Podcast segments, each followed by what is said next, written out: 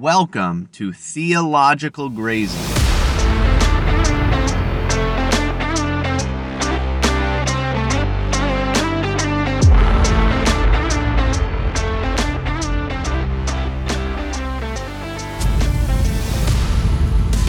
Well, I've been reflecting on the nature of pastoral ministry, something that I've seen that uh, sparked my thinking was uh, a pastor online who, you know, somebody criticized his preaching.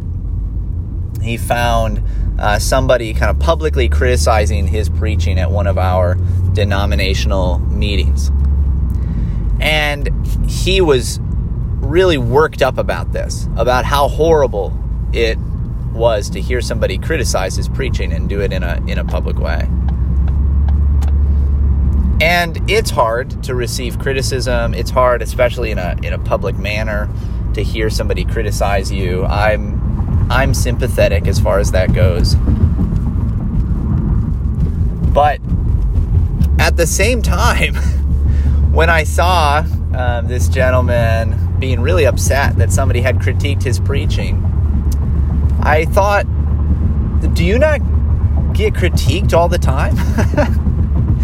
do you not regularly hear criticisms? Because I guess I just assume that people are more critical than they are positive. That's not completely true. So in my church, I would I I actually think that um, I hear far more encouragement than not. But just the reality of being this is just for public speaking, let alone being a pastor. I mean, in the church, everybody thinks they can tell you what to do. Everybody thinks they know how to do your job better.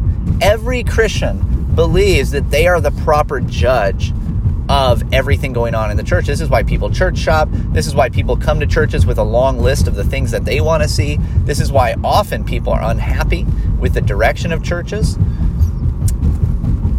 That that is the nature of, of what people are like. That we could say that's not good, but but that is the way things are, at least in pretty much every church I've ever been a part of.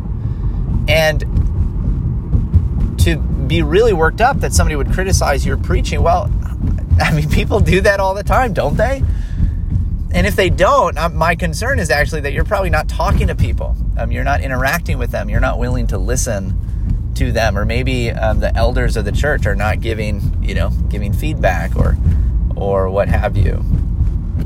Even encouragements and compliments are often uh, things that are going to sound negative, right? Somebody comes up and says, Wow, that's the best sermon I've heard in a long time when you are their pastor. that, that happens all the time.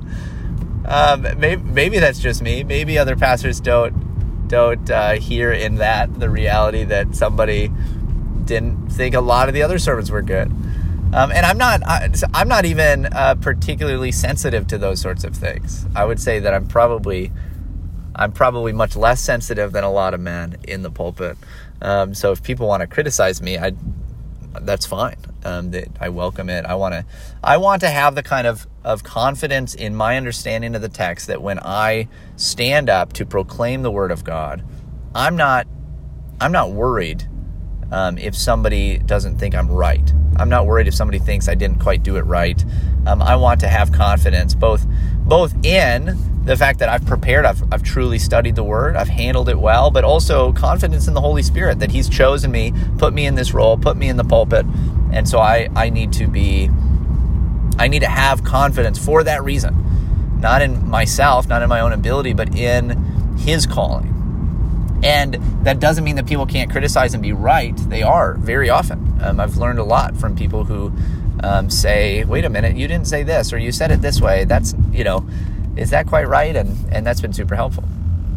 But you just can't be thin skinned in the ministry, right? Sheep butt sometimes.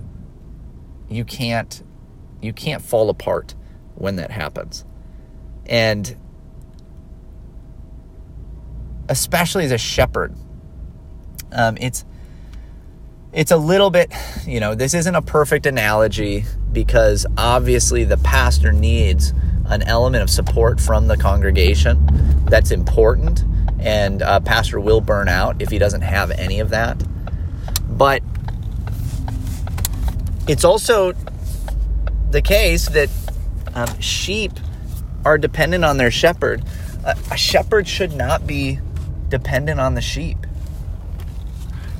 A shepherd should not be in a position where if the sheep don't handle things well and they don't move to the next pasture well or if they if they kick and butt or if when you pick them up um, they start really thrashing or when you have to shear them and you kind of flip them down on their side to shear them they really start you know fighting.